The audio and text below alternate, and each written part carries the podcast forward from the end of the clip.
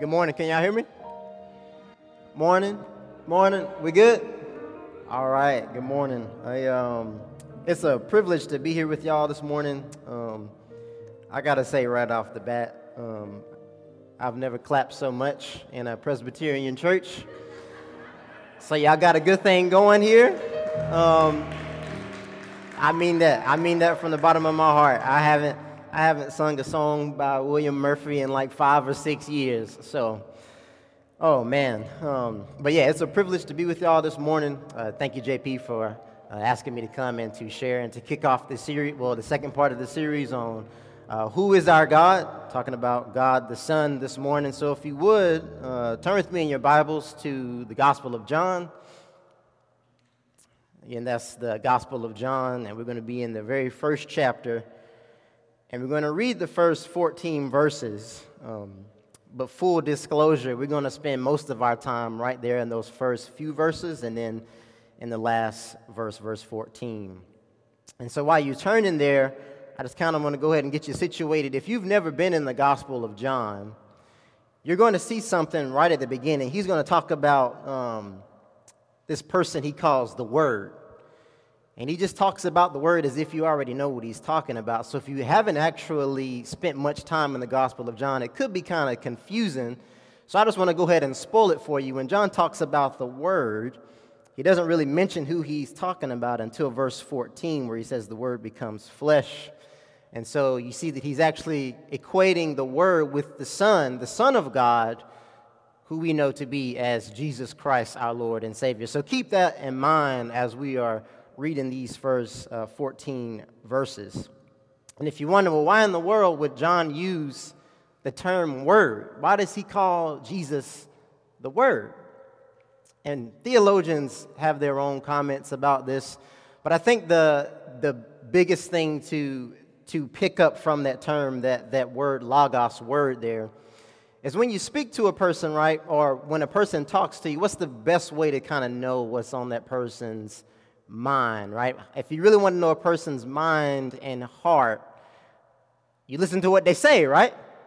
If you want to know what a person really, what's going on deep down in their heart, it comes out, it's revealed to you uh, by your words. And I think John maybe is picking up on that in the sense that he's saying Jesus is the perfect revelation of who God is, that when you've seen Jesus, you've seen God. And so keep that in mind. So the connection is Word, Son, Jesus, okay? So, John chapter 1, verses 1 through 14. And before we hear from God's Word, let me pray for us. Our God, we praise you and thank you for your holy, uh, inspired, and inerrant word. Lord, we ask now that you would open the eyes of our hearts that we might behold wondrous things out of your law, namely, that we might behold your wonderful Son, the only begotten from you, from the Father, full of grace and truth. So, would you do this, Lord, and move our hearts to worship him? For it's in his name we pray. Amen. John chapter 1, verses 1 through 14, this is God's word. In the beginning was the Word and the Word was with God, and the Word was God. He was in the beginning with God. All things were made through him, and without him was not anything made that was made. In him was life, and the life was the light of men. The light shines in the darkness, and the darkness has not overcome it. There was a man sent from God whose name was John, John the Baptist, that is. And he came as a witness to bear witness about the light that all might believe through him. He was not the light, but came to bear witness about the light. The true light, which gives light to everyone, was coming into the world. He was in the world, and the world was made through him, yet the world did not know him. He came to his own, and his own people did not receive him. But to all who did receive him, who believed in his name, he gave the right to become children of God, who were born not of blood, nor the will of the flesh, nor the will of man, but God. And the Word became flesh and dwelt among us, and we have seen his glory. Glory as of the only Son from the Father, full of grace and truth. Well, may God bless the reading and the hearing of his word. So, this morning I've been tasked to kick off this series on uh, that you guys have been going through on who is our God. And JP said, uh, that you guys spent the month of March on God the Father, and so I'm tasked this morning with preaching on God the Son. And so before we dive in, I just want to take a moment to kind of situate us a little bit, situate our approach, because the task that I've been assigned this morning is no ordinary task. It is no task to be carelessly approached, and it is not one that should be taken lightly. For what we are about to encounter this morning, or rather, who we are about to encounter this morning, is none other than the eternal Son of the living God. The one who we as Christians, as God's people, have come to know as the divine Son, the second person of the Blessed Trinity. And so, if I can speak perhaps metaphorically this morning, as we approach this passage, y'all, we stand on holy ground. You remember when the Lord, the, when the Lord first revealed himself to Moses, right, at, at Mount Horeb through the burning bush? He calls out to him. He says, Moses, Moses. Moses says, Here am I. And what does he say? He says, Take off your sandals. Take the sandals off your feet, for the place on which you are standing is holy ground. And so, my brothers and sisters, as we approach this text this morning, let us do so with the same reverence and awe that Moses did when he approached God, the burning bush. For this morning, we are introduced not to an abstract philosophical concept, not to a mere idea, not even first and foremost to theological truth, but we are being introduced to a person. We're being introduced to the divine Son. And so when the Apostle John, who wrote this gospel in the latter part of the first century as an eyewitness of Jesus, one of the original 12 apostles, disciples, he is introducing us to a person. And if I could borrow the language from the series title, Pulling Back the Curtain, John is, as it were, pulling back the curtain this morning to reveal to us the life of Jesus before he came into the world. And in doing so, he's kind of taken us by the hand and he's showing us the inner life of God before the creation of all things. He's given us uh, a VIP, a behind the stage pass. He's, he's taken us into the inner life of the Trinity. That's his purpose. That's the purpose of his introduction to reveal Jesus as the pre existent, eternal, fully divine Word.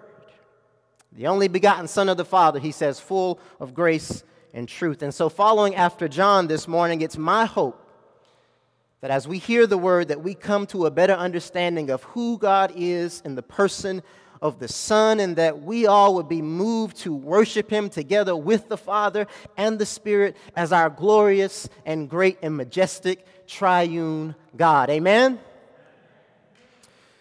Now, normally, I like to set up my sermons all, all night, uh, nice and neat with, you know, I got the main point and I've got three little nice sub points holding it up, but due to the nature of the task, I kind of had to switch things up. And uh, so this is new for me. So, what we're going to do this morning, instead of doing that, we are going to ask a guiding question of the text that I think John would have to answer. And the question that we're going to ask this morning is simply Who is the Son? Okay? Who is the Son? And I think John gives us at least three answers to that this morning. Three things. He says, He was God, He was with God, and He became flesh. He was God, He was with God, and He became flesh. So let's look there at the first one this morning. Who is the Son? John says, He is God. Look there at verses 1 and 2. What does he say? In the beginning was the Word, and the Word was with God, and the Word was God. Verse 1 In the beginning, John says, was the Word. Now, pause there and think about that for a moment. Because I think that statement already speaks to the full divinity of who Jesus is, the full divinity of the Son. And so, if I can explain, you're probably thinking, okay, what do you, what do you mean by that, preacher? Let me ask you, what's, what's a famous book in the Bible that you know that begins with the words, in the beginning? Genesis, right? And Genesis starts by saying, in the beginning, what? or who? In the beginning, God created the heavens and the earth, right? Now, notice, John is putting the word in the exact same spot that Moses, the writer of Genesis, places God. And if you're a first century Jewish believer, and many scholars think that this is exactly the primary audience to who John would have been writing, it wouldn't have been much doubt as to what John was intending to do here. You would be able to tell immediately from the beginning that John is equating the Word with God. When Genesis says, in the beginning, God, it's intending to establish his eternality that as God, there's nothing that comes before him. He's always been there since the beginning of all things. He created all things. And John is saying, in the same way, when John says here, in the beginning was the Word, he's telling us of the eternality of the Word, that there was nothing that came before him. He's always been there since the beginning, before the mountains were brought forth, or ever he had formed the earth and the world from everlasting to everlasting. He is God. Son is God. And if that wasn't clear enough, John, he moves on, right? He says, okay. He keeps going, and then he makes a direct statement at the end of verse 1. What does he say? And the Word was God. Straight out, directly, just says it. Just in case there was any doubt from what he was saying. He's saying that the Word, that the Son, God the Son, he says, is fully God. He's not partially God. He's not halfway God. He's not a demigod. He's not, you know, part God, but maybe part something else. No, he's fully divine. The old church used to say he was very God, a very God. But then, it's the first two verses, right? You're like, man, okay, John, I think, all right, I'm tracking with you. Jesus is the Son, right? John's like, maybe that's not enough. If I'm not making myself clear, let's go to verse 3. So he says, what?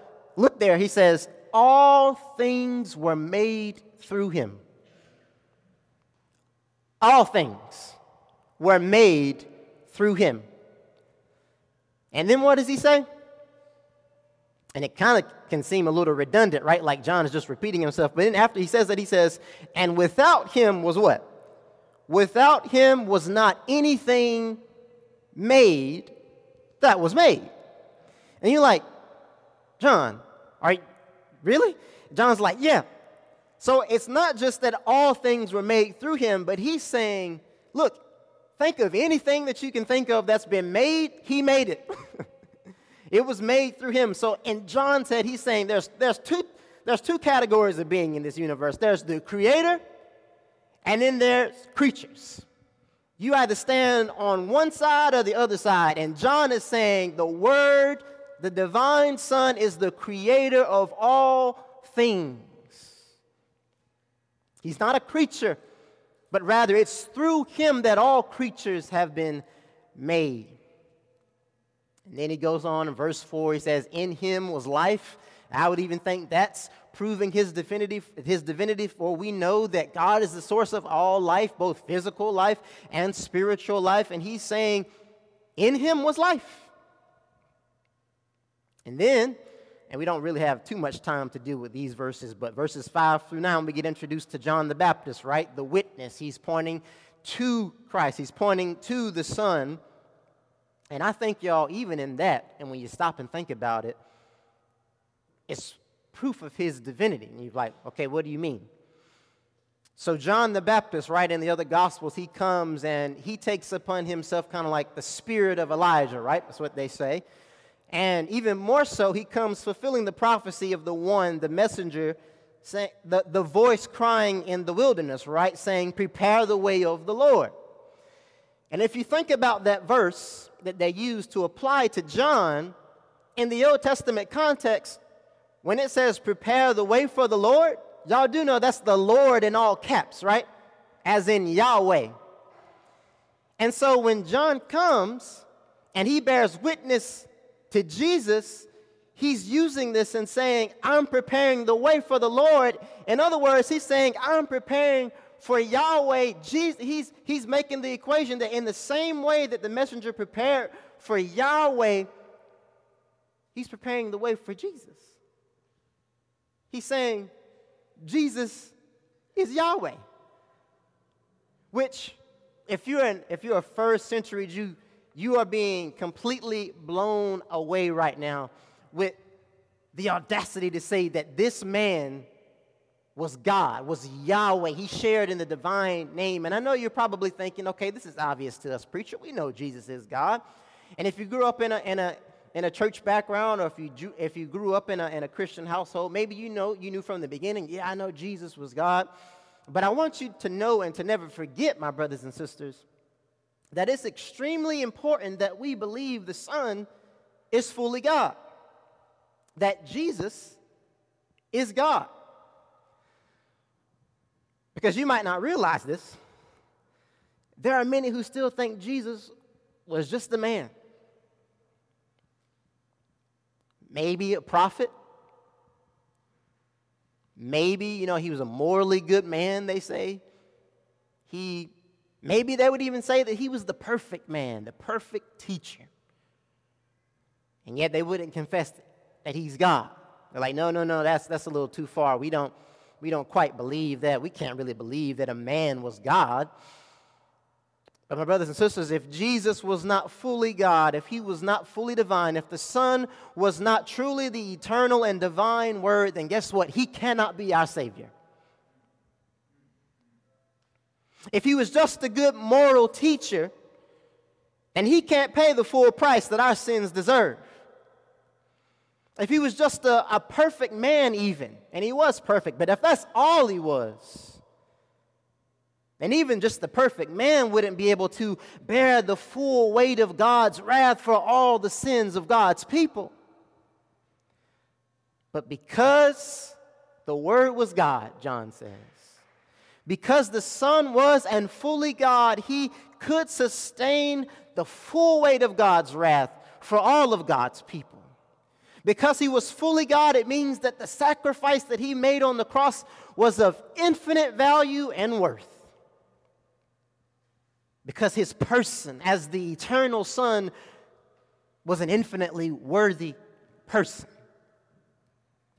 And as the infinitely worthy Son, y'all, let's not rob him of the glory that's due to his name, but let us worship him together with the host of heaven, crying out, Worthy is the Lamb who was slain to receive power and wealth and wisdom and might and honor and glory and blessing.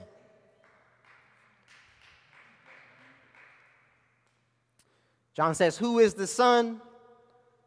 He was God. But if you're looking carefully there, if you look at the first verse again, and I told you we're going to spend the bulk of our time here. But if you're looking, if you're reading that, that introduction from John carefully, you'll notice that that's not all that John says of the word, does he?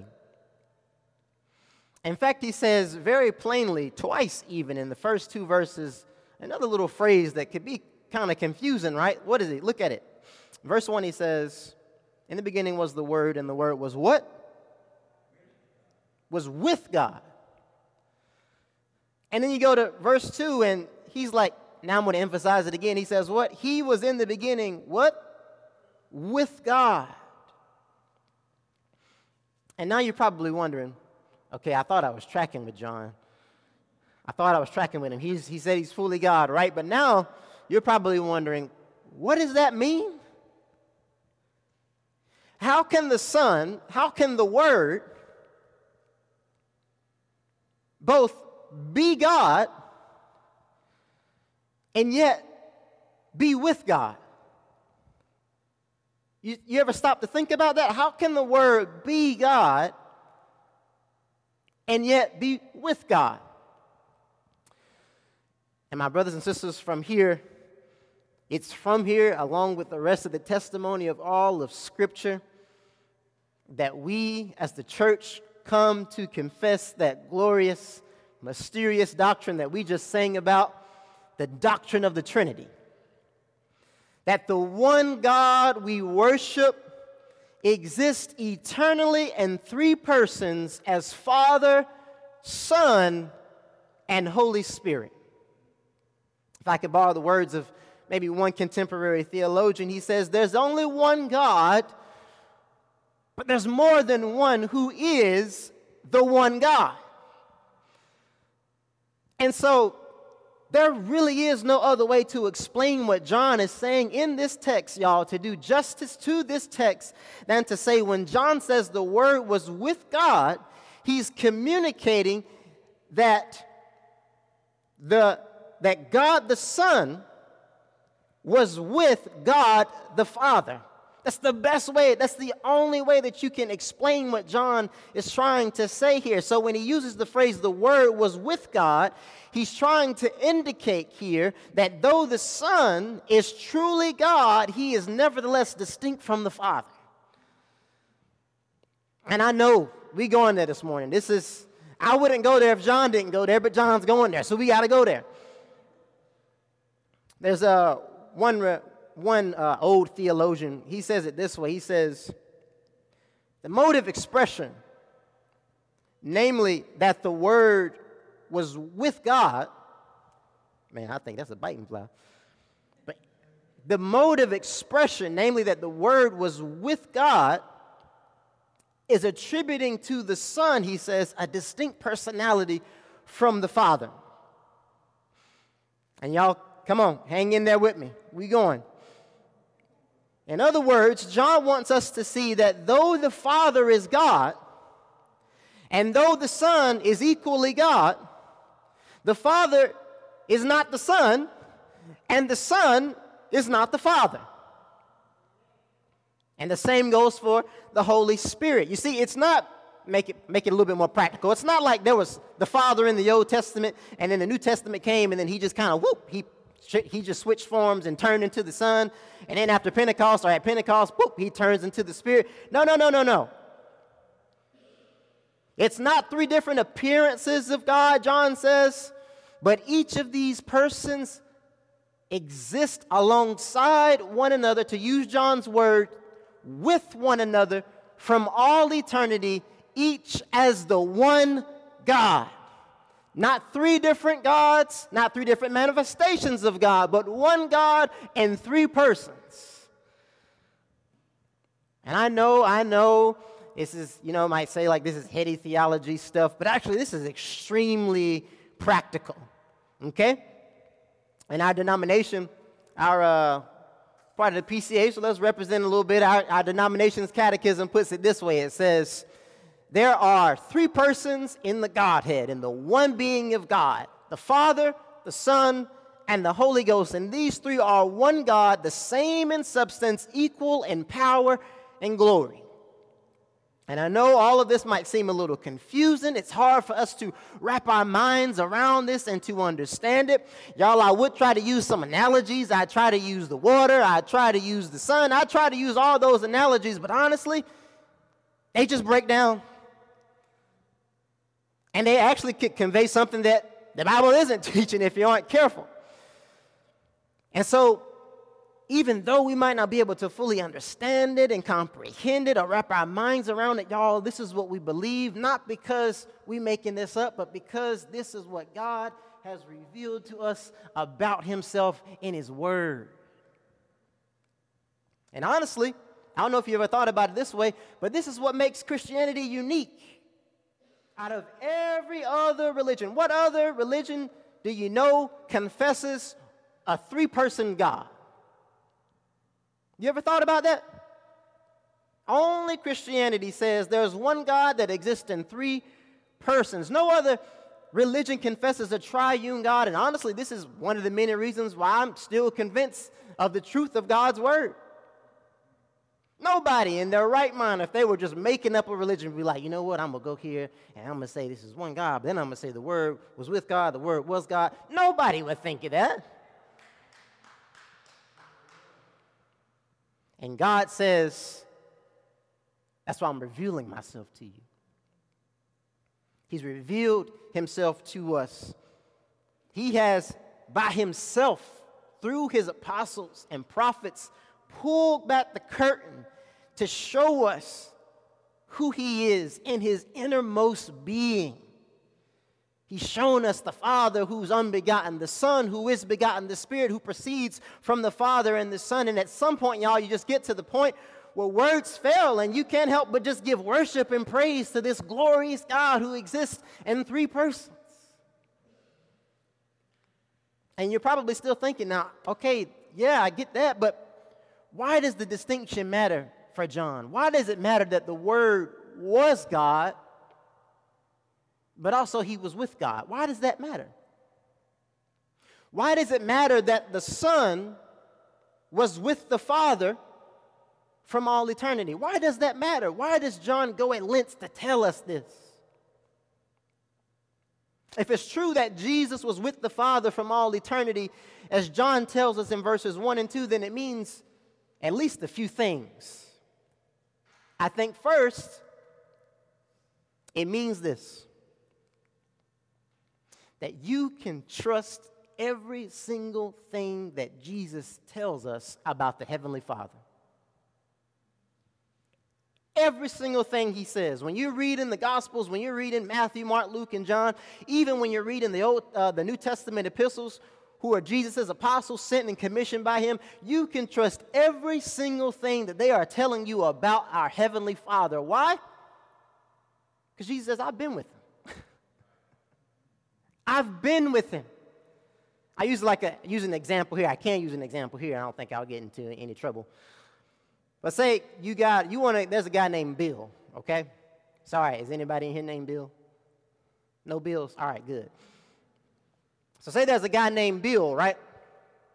And uh, you want to get to know who Bill is. And so, Bill's got two friends. He's got Angela, who's been with him for, for two years, been his friend for about two years. And then you got Nathan, who's been Bill's friend for 25 years. Now, there could be some, there could be something crazy going on where this, is, this might not work. But typically speaking, who are you going to trust to be able to tell you more about who Bill is? Angela, who's been with Bill for two years, or Nathan, who's been with Bill for 25 years? Nathan, right? You're going to be like, he spent time with Bill. He's been rocking with Bill for a long, long, long time. So when Jesus comes as the Word who was with God from all eternity, who do you think could best tell you who God is than Jesus? Nobody. Everything that Jesus tells us about God the Father, we can trust. Who else could better tell you about the Father than the one who's been with him from all eternity? But not only that, I also think John goes at length to make this known to us, and this point might rub you the wrong way a little bit. But it also means God didn't really need us, did he? He didn't really need us, did he? It's not like before he created the world that, you know, he was lonely, just sitting there twiddling his fingers. And he's just like, man, I'm so bored and lonely out here by myself. You know what I'm to do? I'm to create. I'm to create creatures and I'm to create people so that I can love on them and they can love me back and I can have this, this great relationship. It's like, nope, that's not it. For when John says the Word was with God, the Son was with the Father, he's saying that from all eternity they have existed in a perfect relationship together that before he even created, before the foundation of the world, the Father was delighting in, the, in his Son, and the Son was delighting in his Father. They were having the time of their lives. They were delighting in one another in the bond and the fellowship of the Holy Spirit before anything was created. And I know it can sound harsh to say that God doesn't need us, but I want to flip that a little bit and say, but doesn't it make redemption all the more unbelievable? That the God who doesn't need us needs nothing. He doesn't need us to fill any void in himself, nevertheless, wanted us so much, wanted to bring us into fellowship and to a relationship with himself so much that he would send that only begotten Son who was with him before the world began. And not only does he just invite us into that relationship, but John will tell, tell us later on in his gospel that he actually does bring us into fellowship with him by his finished work on the cross. And I think this is just a simple, another application of this, y'all.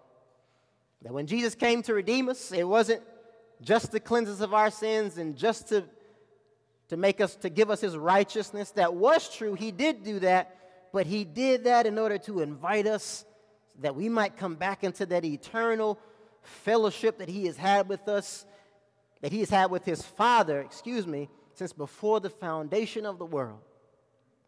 That salvation y'all isn't just god letting us off the hook because of what jesus has done but it's him inviting us into the very fellowship of the godhead.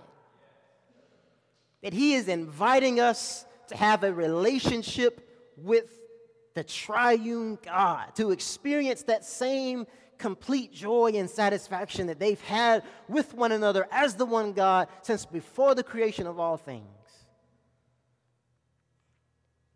The Son came, y'all. The Word became flesh. The Word was with God and was God so that we could also become children of his heavenly Father. And if I could use John's words in verse 13 children who were born, y'all, not of blood, nor of the will of the flesh, nor the will of man, but of God. And so, in mentioning Jesus' is coming to redeem us, I think it's fitting now that we, we switch gears and we go to the, the last point here. So, John, the Apostle John, has said that the Word was God, he said that the Word was with God. And then jump down there with me to verse 14, and what does he say? And the Word what? Became flesh. It says the Word was God, the Word was with God, the Word became flesh. Now I promise this is my last point, I'm done. But y'all, I think it's very, it's very easy for us to kind of, I think, miss the, the weight of what John is saying here, the weight of these words. After he told us that the Son is God and that he was with the Father from all eternity, he says something, y'all, that would have been absolutely unthinkable and I still think it's absolutely unthinkable today, which is why many people might not believe it.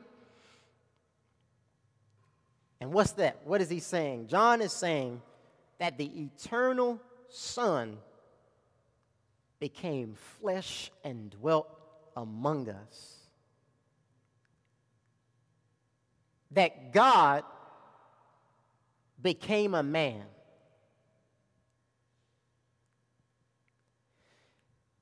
God became a man.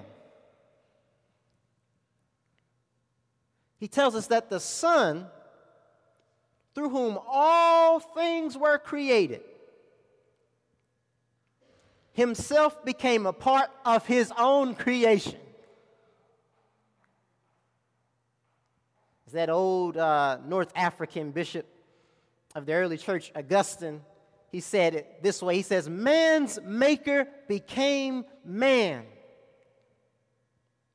Now, make no mistake, when John says the word became flesh, he intends to communicate nothing less that the Son, the divine Son, took to himself a fully human nature. He had a human body. You could touch him, you could feel him. He had a human soul, he had emotions and feelings. He had a, a human mind and, and a human will. In the same way that he was fully God and remained fully God, he now lived as fully man. And you thought that we talked about the word was with God, you thought that was confusing. You thought that was complicated. Now we're dealing with something else. Now we're dealing with, so you telling me the man, or you telling me the eternal divine Son who was God and was with God is now also living as a man? Y'all, oh, the wonder and the mystery of the incarnation of the Son of God. Oh, to think that the Word, who was God and who was with God, became flesh and dwelt among us. And y'all, I don't know if you caught on, but he says the word, you see the word dwelt there in verse 14? Now, in the, in the original, that word actually kind of conveys something like the notion of a tabernacle. Y'all remember the Old Testament tabernacle? Maybe if you don't, it's uh, in the Old Testament when the, the children of Israel were in the wilderness trying to make it into the promised land, but God was leading them there uh, through Moses. And he had them set up like a little tent almost, like a little dwelling place, a tabernacle. And that would be the place where God would come and he would make his presence especially known with his people. And there's even, you can see the glory, they say, shining from that tabernacle. And it's like John is remembering that. And so when he uses that word dwell, it's like he's saying that's what the tabernacle actually was pointing us toward. It was pointing toward the day when God Himself would truly make His home with us as a man in the person of the Son, in order that through His life, His death, and resurrection, we might be saved. In the same way that the tabernacle radiated and gave off the glory of God, Jesus, as the divine Son, the eternal Word, radiated God's glory. John says, and what? We've seen his glory. Glory is what? Glory as of the only Son from the Father, full of grace and truth.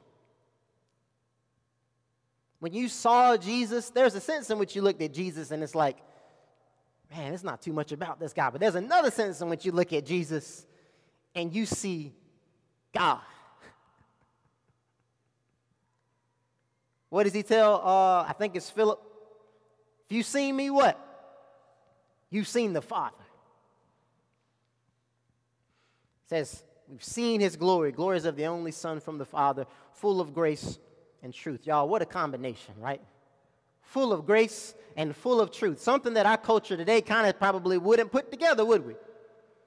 We kind of put those opposite. We say, man, if you tell the truth, really, you know, if you're all about telling the truth, you probably like, you're not really that gracious. Or if you're going to be gracious, that means you kind of got to pull back and don't really tell the truth. You know, you got to be gracious to the person. And, and here, John says, actually, when you look at Jesus, they are in perfect harmony. He's full of grace and he's full of truth. Indeed, he himself is the truth. He tells us the truth about God and about ourselves, how we are sinners, how we are under God's wrath and condemnation, and then yet he turns around and says, And I came to give you grace. This is why he came. So that in him and through him, you and I, as John would say later on in this same chapter, would receive grace upon grace. So I'm wrapping up, but um, before I come to a close, or as I come to a close, I want to ask just one simple question. One simple question.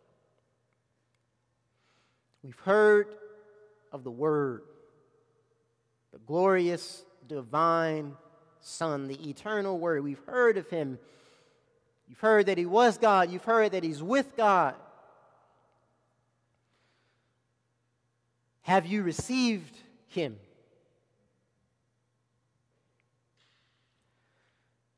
Have you believed in his name?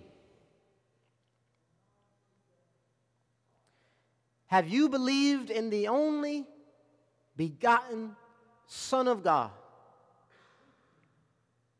God the Son, the eternal Word made flesh for us and our salvation. Because you do know everybody didn't receive him, right? In fact, many rejected him. Think about is isn't it?